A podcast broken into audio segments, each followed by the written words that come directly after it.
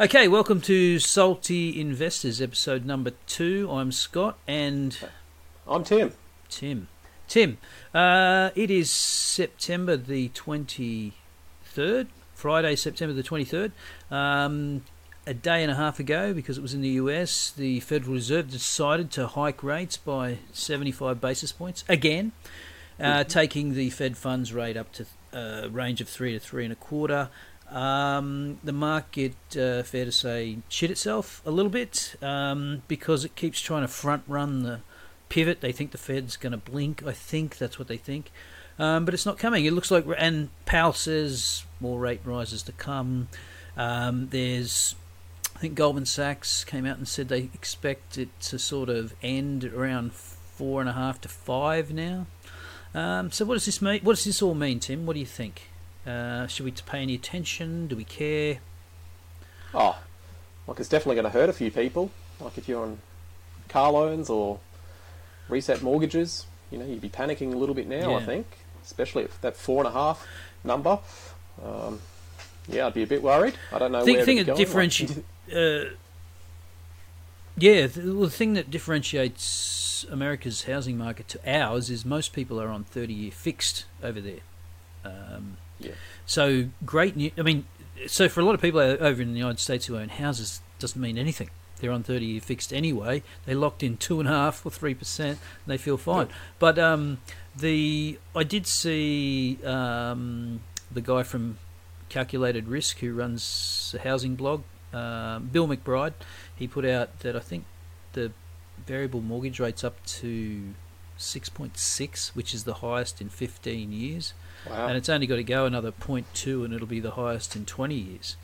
So, but it's still 6.6% on a mortgage is historically not that high. But it does mean, how much you can borrow is a lot less, and house prices have to adjust. But of course, if you're locked in at 3%, and you're happy with where you live, you don't need to move. Well, you're not going to reduce your house price and get rid of it, are you? You're just going to sit on it. Yeah, it's a long-term asset. So it just makes it tough. Stay there for 5 to 10 years, you'll be fine. Yeah. Let's read a couple of his... I picked out a couple of quotes from... because I thought maybe they were newsworthy. Reducing inflation will likely require a sustained period of below-trend growth, and will very likely require a softening of labour conditions. So he's telling you unemployment rate's going to go up, and below-trend growth, well, how far below? Could be a recession. The chances of that keep going up the further they raise rates. We will keep at it until we are confident the job is done. So he thinks he is the reincarnation of Paul Volcker, I think. He's not going to blink. He's going to go the whole hog. So there's maybe, that 75 next time? 75 next. Is that 75 next time? You reckon? Well, don't know.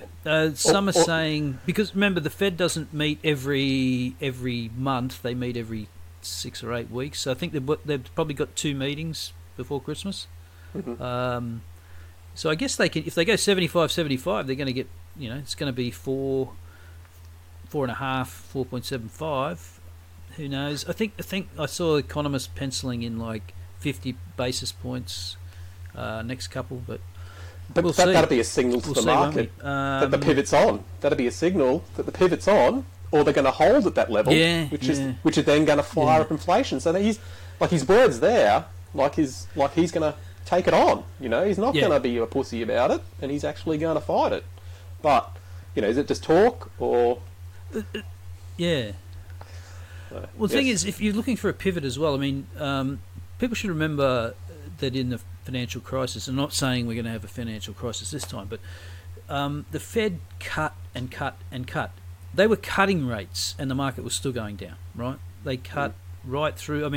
The bear market started officially, I think, in about it might have been October 2007, didn't finish till March 2009. The Fed cut all the way through that and, didn't turn around. I was just looking at. I went back to have a look at the .com, because that was mean, that wasn't a financial crisis. That was an equity bubble. You know, there wasn't much in the way of debt. Some people margined themselves like idiots. That's always happens. But it wasn't a debt bubble. It was an equity bubble. That S&P peaked March of 2000. Didn't bottom until 2002, and almost nearly revisited it in 2003. I mean, the market basically went sideways for another year. You know, so it took almost three. I mean, it did bottom October 2002, and then March 2003, it sort of gets close to that bottom again. So, you know, things can go sideways for a long time. And I don't know, people keep thinking, get the bottom and she's up and away again. I don't know. Maybe we're in for a bit of sideways action for a while. It's going to be tough conditions. But when you do inflation-adjusted returns, you know, total market returns, but inflation adjusted. Yeah. You can go for a decade sideways, easy. So, but people haven't factored that in, I think, and it will be interesting to see. Or more, because, 66 to 82, basically the stock market went nowhere. Multiples were compressed. Not again. We're not saying that's going to happen again, but markets can be shitty for a while. Now you kindly posted this chart. What are we looking at here? Well, like, everyone's complaining and whinging and moaning about the rates. You know, they're going up. How much is going to squeeze them? But you've got to compare it to the CPI. Like, the Fed's not just doing this to be, you know, to hurt people. Like, I see, you know, Elizabeth Warren complaining. You know, the Fed's trying to kill jobs and, you know, all these sort of people. Pocahontas. But, like, you know, there's good reasons why the Fed has to hike, you know. And if you look at here, the real central interest rate, you know, it looks quite nasty still all over the world. There's only a couple of places that are decent. And you look at them like China. Yeah. Like, everyone's complaining about China's burning to the ground, you know, and it's 1.2% real rate. So you look at Eurozone, you know, it's negative -8.4%. Like, how can people on fixed incomes and, you know, the poor, you know, who haven't got, you know, huge amount of assets, live in a world that, you know, they're getting, you know, negative -8.4%? Like, this is horrendous. So we're not some basket case, you know, like Venezuela or something. So, you know, the fake Fed should be hiking in Australia. Argentina. And what have they got? Yeah. Well, how's... Well, Argentina's—they're almost at parity, aren't they? I mean, they've got a 75% benchmark rate and 78.5% inflation. Well, at least they're being a little bit honest there, you know. Like, proactive. Yeah, they're proactive. Yeah. Brazil's really trying to crush inflation, aren't they? I mean, they're going all out. 13.75 to 8.7. Turkey, what are they doing? They're a bit lagged. Yeah, and there's a couple of, what, Mexico, you know, it's basket case central. It's basically parity, you know, negative -0.2, you know, like, and then you look at us, Australia, and we're negative -3.8, you know, so we still haven't hiked enough, you know. I know the neutral rate will, you don't have to go as high as inflation to get to the neutral rate. It sort of ought to balance out here a little bit, but obviously there's a fair bit of room here to hike. That's all I'm trying to... We're at 2.85, aren't we? I think we're at... Are we at 2.85 now? Well, it wasn't the last... I thought we were at 2.85 by now. No. Oh, yes. 2.85. Sure we are. Okay. So we're quite... I can't keep up. We're pretty easy with the US. We're pretty parity with there. Yeah, but still... Yeah. Back to my argument, we don't really need the RBA. Maybe. We can just follow the Fed. But yes... Yeah, well, you know the Taylor rule, don't you? Which is, inflation plus 2%, something. That's what the Fed funds rate should be. Like, John Taylor, economist, he just basically said, you know, whatever the inflation rate is, add 2%, and that should be your Fed funds rate. Done. You don't need a Federal Reserve. That's it. I don't know. Okay. Yeah, not an expert in that one, but.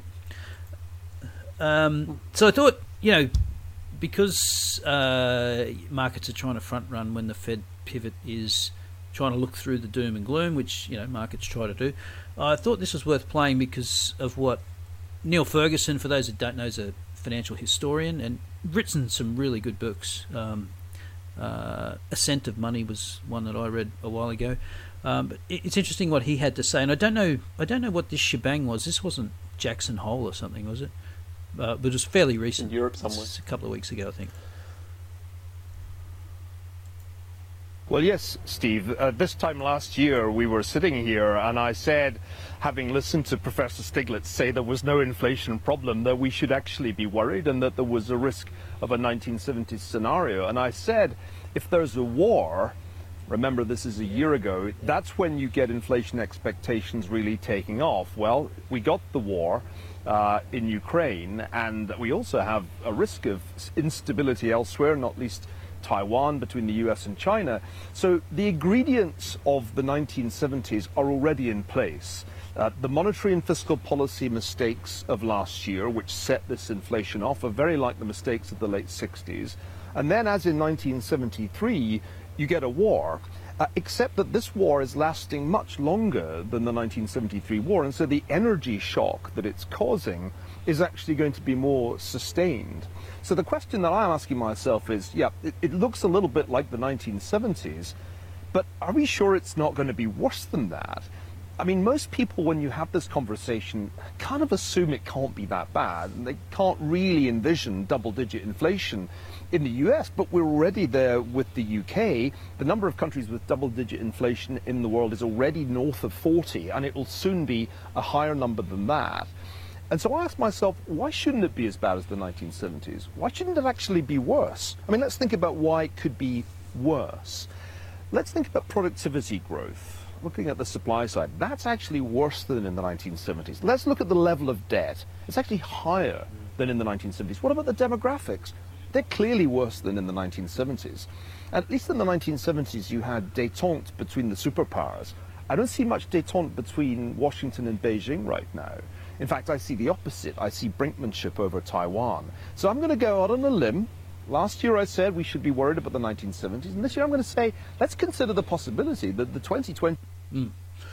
So I think his final few words there that were cut off were we should consider whether it would be worse than the 1970s. So definitely could be. Stanley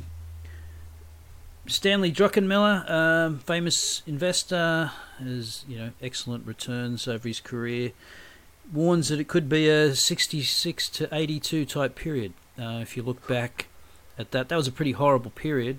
Sort of starts with the bubble in the Nifty 50, which sort of blows up in the early 70s. Then you have oil crisis, you have nasty recession in 1974, stock market gets cut in half. What else do you have going on? Watergate, sky-high oil prices, inflation kicking off. Takes all the way through the 70s into the early 80s, and Volcker raises the Fed funds rate to about 19% or something just to get inflation under control. And then, and by that time, PE multiples, I think it's down to 8%. Something like that in the United States on the S&P.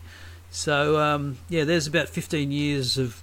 I think if like the market basically goes nowhere in 15 years, and if you add inflation, it went backwards during that period.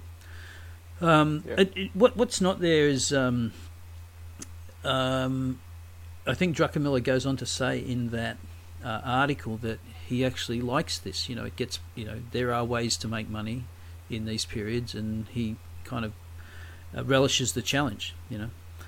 I have to say, well, I do too. I prefer a period where we have a decent you know, risk-free rate, so that you know, not everybody's a genius because they bought anything and it all goes up. Yeah, it'd be very nice. What are you going to say about him? Oh, yeah, like he obviously has done. I don't think he's had a down year ever, so I think 1 year out of his whole investing period. Yeah. So he definitely pivots in and out, that's right, at the best times. So if he's looking at it, you know, you got to be a little bit concerned. Yeah. I'm just, you know, I'm just not sure about this inflation thing. You know, I'm thinking, you know, Russia's obviously playing a part, but you know, Putin's not going to back down. you know, and he's looked like he's doubling down at the moment, you know, trying to get all the reserves in, and no one in the West wants to speak to him to work out a negotiated, you know, end to this crap. Yeah. So, you know, it's not a very good... now there's talk of nukes. Yeah. People would rather, you know, glass their children than speak to Putin. It's like, it's just freaking nasty stuff, you know, so... Who wants to, you know, this is terrible. Like, even if you don't like Putin, you know, you should be working to, you know, come to a solution to this instead of going, oh, we're just going to... Like, the CIA is just loving all this crap, you know. The longer they can drag this on, the worse they can... Yeah. You know, they can, you know, keep you know, Putin down, all heard Russia about, down for another decade. The CIA... Well, we've all heard about the CIA's exploits in Latin America and other places during the 70s and whatnot, and installing dictators or get rid of dictators. You know, now, yeah, and, you know, of course, they've been rightly criticised for that. And yeah, I wouldn't mind a bit of CIA action in there now and get rid of a dictator. That'd be if that was on the menu. I think but they're pretty busy. They can't do that stuff anymore. No. Yeah, yeah. But you'd have to be. I don't know. What's going on in the? Go ahead. I just don't see inflation coming down, you know, to under 4%, you know, anytime soon. And, you know, so I think, you know, I know the balance sheet will roll off a little bit, and that's going to cause things, liquidity to dry up a little bit, but, you know, rates are going up, but they're still nowhere near going high enough, and the fuel crisis in Europe is out of control. So, I think... Yeah. Druckenmiller could be right here, you know, but we get peace in Europe, you know, things may improve a little bit, I think, quickly, but I don't know where it's coming from. There's always that possibility. Putin gets taken out, Russia comes out and apologises to the world and says we're going to pay reparations to Ukraine, and everyone's happy and we all sing Kumbaya and the stock market goes back to S&P 5,000 and it's happy days, but I'm not going to bet on that one. So I just wanted to bring some cheer to this doom and gloom and say that Ray Dalio's Bridgewater, his Pure Alpha fund is up 25% this year, which I'm sure everybody listening is probably invested in, and so there's nothing to worry about then. Yeah. You know, one more macro item. You brought this to my attention. Consumer confidence is pretty low. It's near a pandemic low, and we haven't, as we discussed last week, we haven't really felt the full effects of interest rate rises, the petrol subsidy rolling off, and you know, just the macro headwinds that are facing Aussies. We haven't really felt the full effect of that, and consumer confidence is already in the toilet. Do you have any idea how correlated consumer confidence is with markets? I suppose you can see there it's pretty well correlated with the financial crisis that went into the toilet. Equities or just the economy in general? Well, yeah. Well, the retail side, you know, meme stocks and all that stuff. Yeah, that's all going to, you know, Tesla going to get people putting money in when, you know, there's consumer confidence is going down. You know, they're not going to be thinking about taking high risk on. You know, they're going to be obviously holding on to their cash. You know, trying to think, you know, well, I think am I going to have a job? I think it's, you know, you're not going to be thinking, I'm going to be a millionaire. Yeah. I don't think retail sales has ever gone negative in Australia with the data that goes back to the 1980s. Now, I could be wrong what happened in the pandemic, but retail sales has never been negative, right? Because people have got to eat, you know. They just changed the mix of goods and services that they consume, but, you know, they've still got to eat. So they won't be, I don't know, splurging on that new quilt, but they will trade down for some hamburger mints. Yeah. So anyway, that's just interesting to see. Consumers not feeling great. And there doesn't seem to be relief in sight. You know, that's the thing that got me a little bit concerned. You know, you can see that 80 sort of at the bottom there, but you know, when there's no interest rate relief to put some more money back and make people more confident, You know, how low will it go? Well, you can get to a 50 handle, or you know, which would, you know, flush out a lot of baristas. You know, so I don't know, but we'll have to wait and see. Yeah. Well, it's never been below. I mean, I don't know. You know, I don't know how old that series is, but it's never been below about 75 there, and that was the nadir of that was the initial panic of the pandemic, wasn't it? In March of 2020. Yeah. We shall see. We might revisit those lows. So, FedEx reported last week. Shares fell 15%. Why do we care about FedEx? It's talked about as a bellwether stock. Is it a bellwether? Of course, it's a logistics company all over the world, so it's sending parcels to everybody all over the world. Is UPS and Amazon just eating their lunch? Because I mean, these guys, I mean, their volumes were way off compared to what they'd guided to. Now, is this stock specific, or is it actually signs of bigger things? Because right now in this environment, any CEO can blame a bad quarter on it's the macro environment, right? That's the excuse du jour. Maybe it is, maybe it isn't. You have any insight into FedEx? I know Amazon's eating their cake. Like, you should see the number of orders that Amazon's are doing. Like, they're like crossing over, like they're 50-50 now.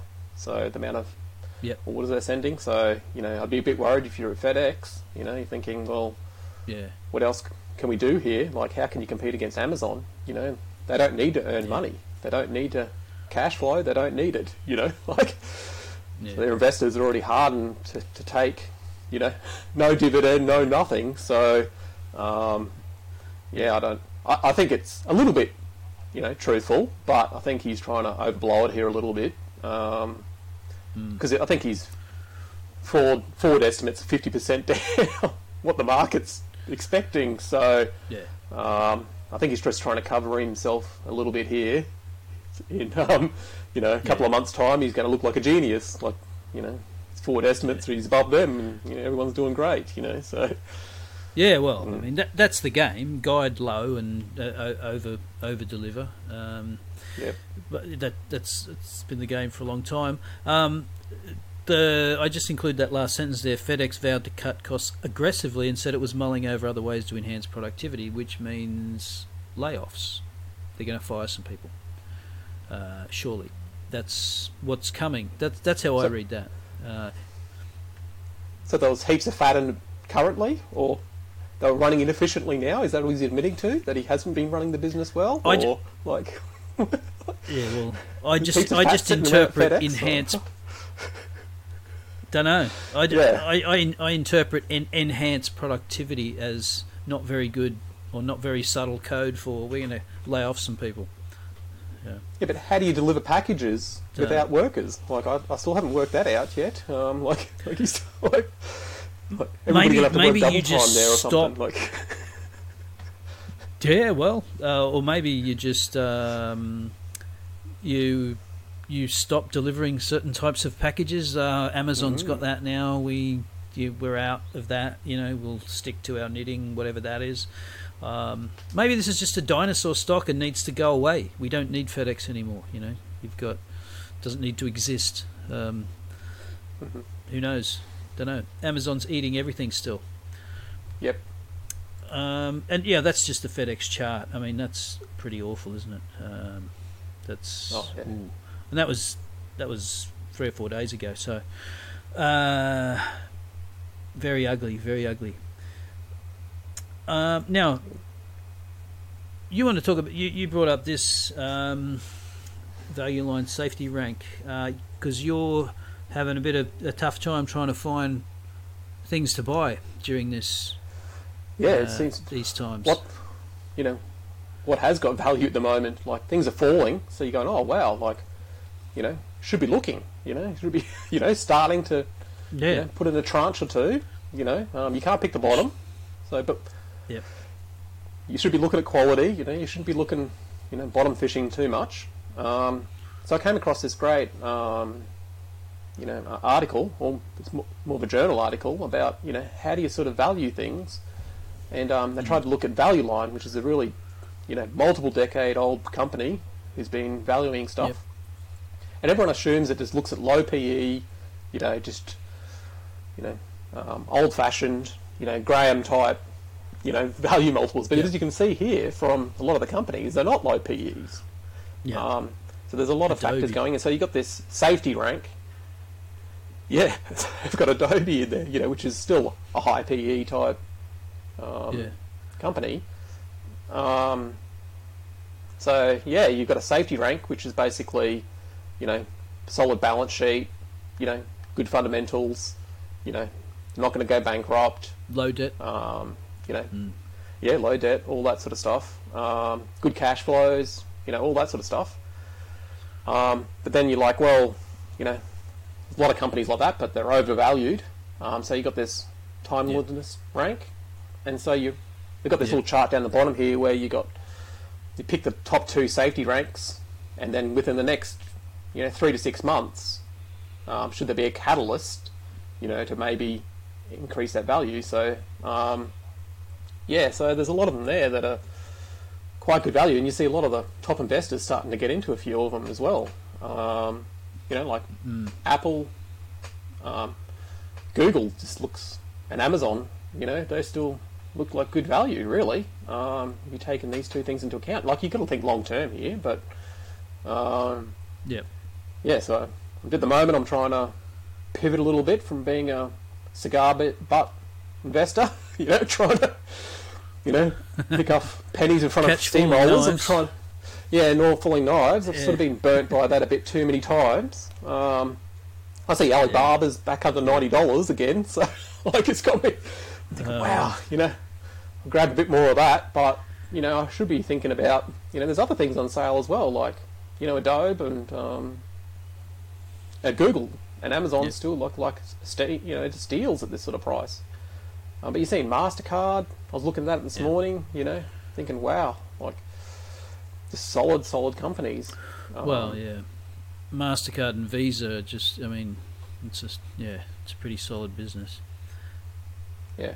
Yeah. So there's a couple there that I'm not too sure on. But, So, you brought up that idea of falling for value traps, because you think, low PE. And I remember when I first started, I think this is back in the days before the internet, and you would get the Financial Review and, on a Saturday or something, and it had a bit, it didn't just have the share price, it would have a few things like PE and, might have had PE to G even, and a few other things. And back then, I think I was in high school, or maybe the first year of university or something. I thought if it had a low PE, that means it was good value, and if it had a high PE, it was expensive, And you have to learn that lesson that a stock on a PE of 8 can be more expensive than a stock on a PE of 30. That's possible because the stock on a PE of 8 may have no growth in a declining industry, and the stock on a PE of 30 is increasing its earnings by 50% in a fast-growing industry. So you have to unlearn that one pretty quickly. Yeah, I've probably still got some learning there to do. So got to burn a little bit more cash yet, I think, before I come to that realisation. But I think that's all part of the learning process. Yeah. But I'm trying to look at price to free cash flow now. I'm trying to move to that, return on invested capital. So I'm trying to grow up a little bit, but it's just hard when you've been such a cheapskate your whole life, and you're thinking, I'll go and invest, pick something, that's good value, but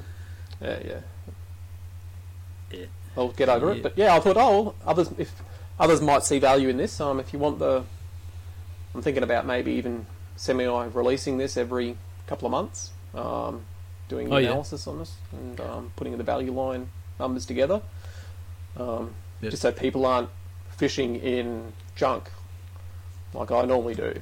Infested waters. Yes, and looking at numbers too much when you should be, looking at quality a little bit more. So that's all. Yeah, that's what I'm trying to do at the moment. Yeah. All right, so this is something you stumbled across. You want to take us through this company?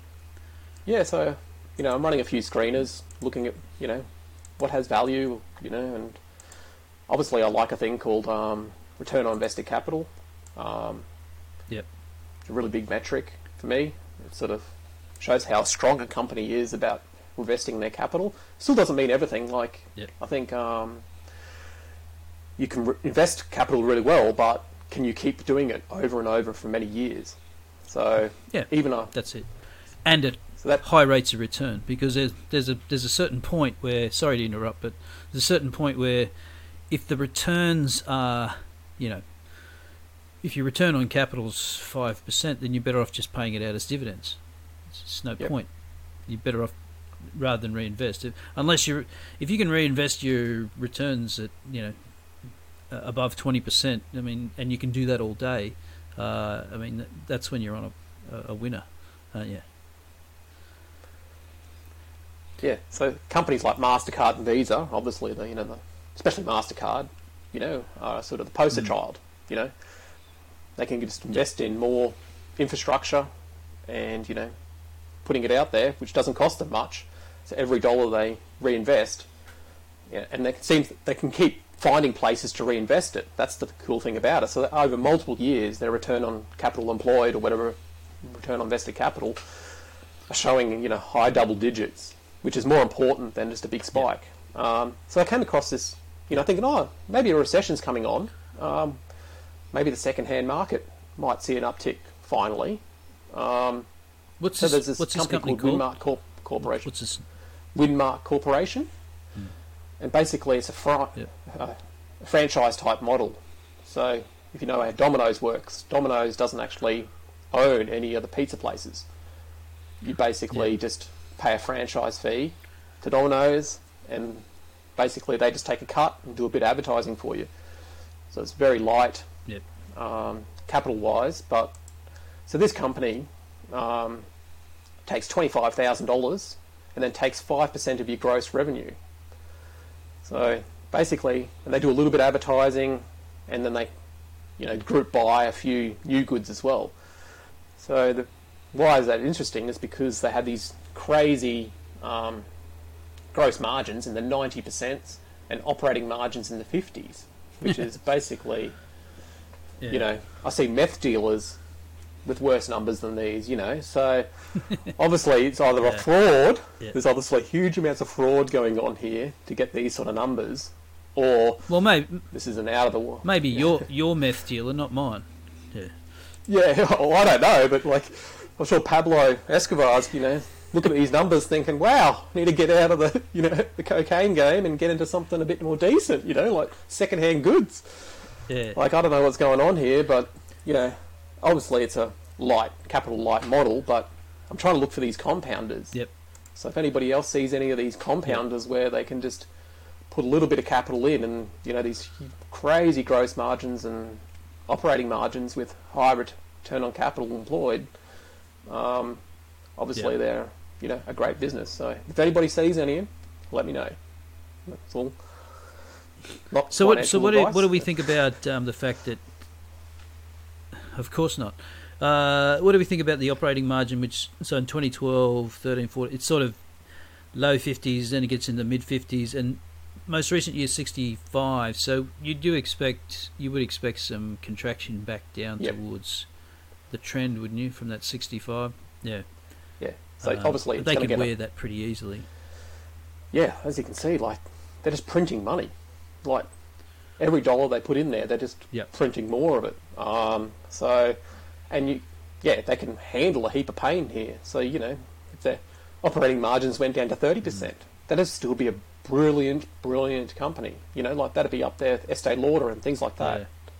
So, you don't normally see companies like this. And obviously, you know, when you see them this good, you're thinking fraud.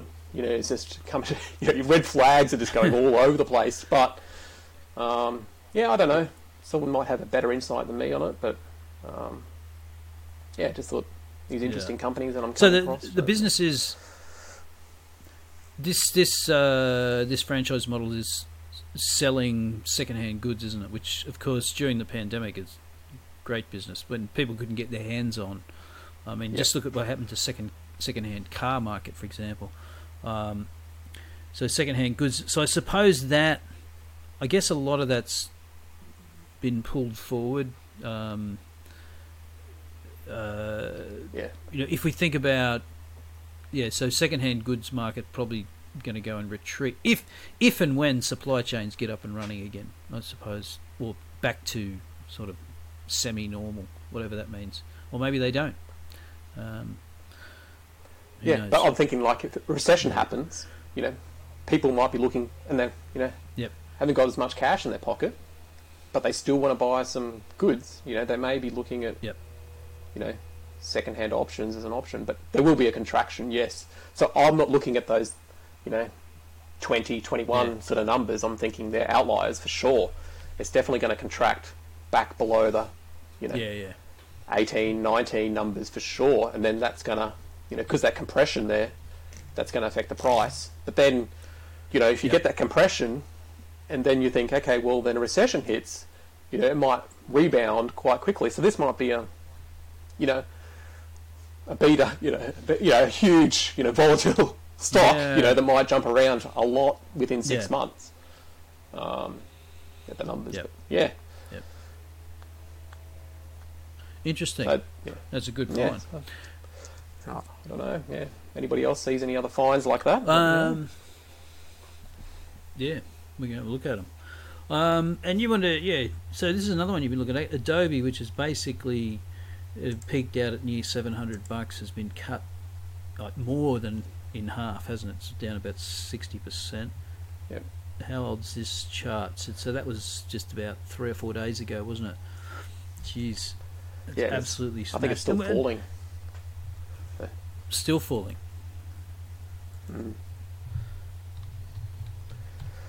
And you like this one? You like this one? Yeah. Like, it's like Terry Smith just got into it, so obviously, you know, I'm like, wow. And why I like it is because it's a compounder. They do really well acquiring. So they just acquired a company called Figma for $20 billion. I'm a little bit worried that they're a bit overpaid for it, but because 12 months ago it was only $10 billion, and then I looked up the numbers before that, and it was only 12 months before it was $1 billion.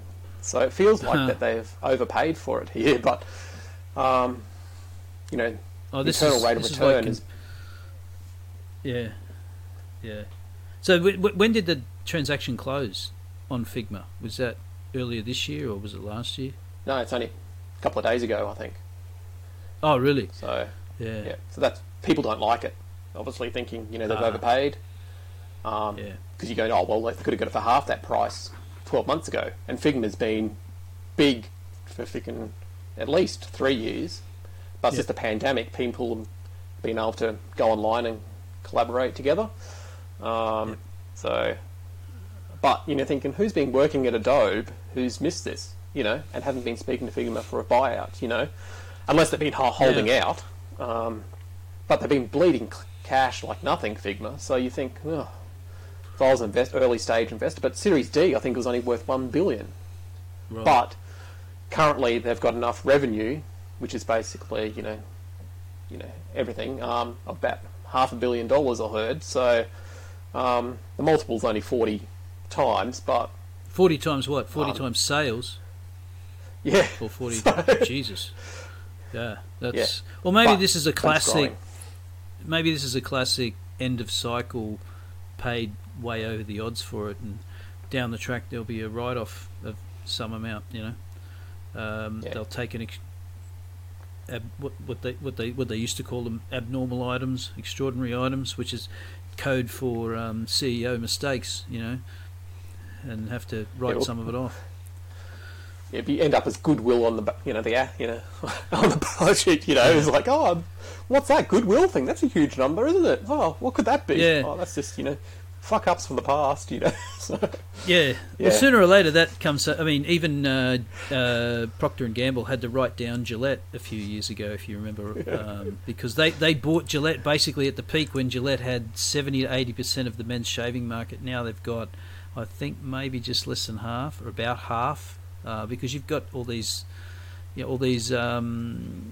fly-by-night shaving companies just, you know, they send you a shaving kit with free razors. Dollar Shave Club, yeah, exactly.